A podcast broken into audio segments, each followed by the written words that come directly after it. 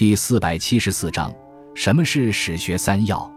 史学三要指的释义是何文，为清代学者张学成在《文史通义史德》中提出：“史所贵者义也，而所据者事也，所评者文也。”义指历史观点，史指历史事实，文指注史的文笔。在张学成看来，具备义、是、文方可称为史学，三者之中以义为主。